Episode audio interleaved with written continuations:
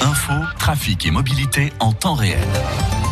La météo de ce vendredi 25 septembre en Picardie, c'est pas très compliqué, c'est pas très joli joli, de la pluie, des averses et des orages toute la journée avec des températures en forte baisse.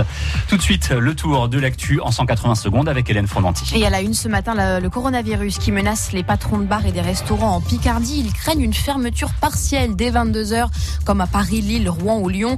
Scénario redouté par le président du principal syndicat du secteur, l'Umi de la Somme, Christophe Dupré.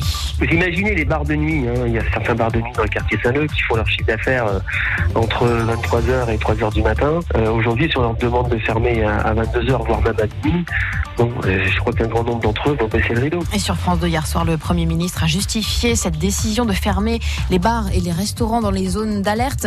On ne joue pas avec cette épidémie, a déclaré Jean Castex.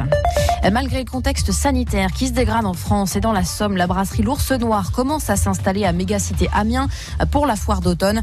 Son gérant, Édouard Rose, espère qu'il n'y aura pas de contre-ordre.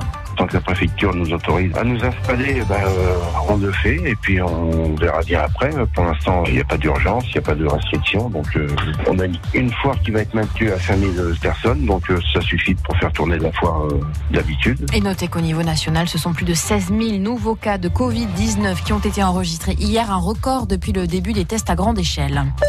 Le député insoumis de la Somme, François Ruffin, rencontre en ce moment les salariés du secteur aéronautique du bassin d'Albert Méholt. Échange à l'initiative de la CFDT du sous-traitant 3A afin d'évoquer les turbulences actuelles dans la filière.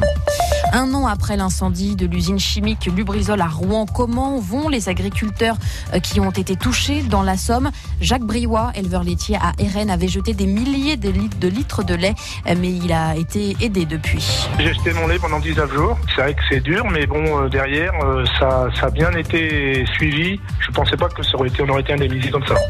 Le réseau France Bleu fête ses 40 ans pour l'occasion. La miennois Jean-Pierre Pernaud est l'invité vedette de France Bleu Picardie aujourd'hui. Vous l'avez entendu à plusieurs reprises déjà ce matin. Jean-Pierre Pernaud qui a débuté à la radio.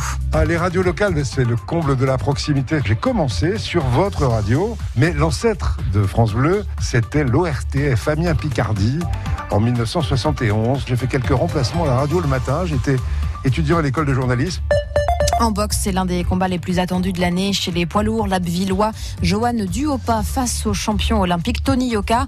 Choc sur fond de rancœur. Le boxeur Picard n'a pas digéré certaines provocations du Parisien touchant sa famille. J'ai quelque chose sur le cœur, des, des paroles qui ont été dites et qui ne me plaisent pas. Je lui ai dit, moi en face, euh, je te croise dans la rue, à l'époque où il parlait, on se battre mon pote. hein. Et j'ai vraiment un compte à régler avec lui. Je veux gagner ce combat. S'il me bat, c'est qu'il est très très fort. Ah ou alors, s'il doit me battre, ben, je veux qu'il en batte. Duopa face à Yoka, le combat est prévu à 22h15 à Paris, la Défense Arena. Il sera retransmis sur écran géant au Centre Omnisport d'Abbeville.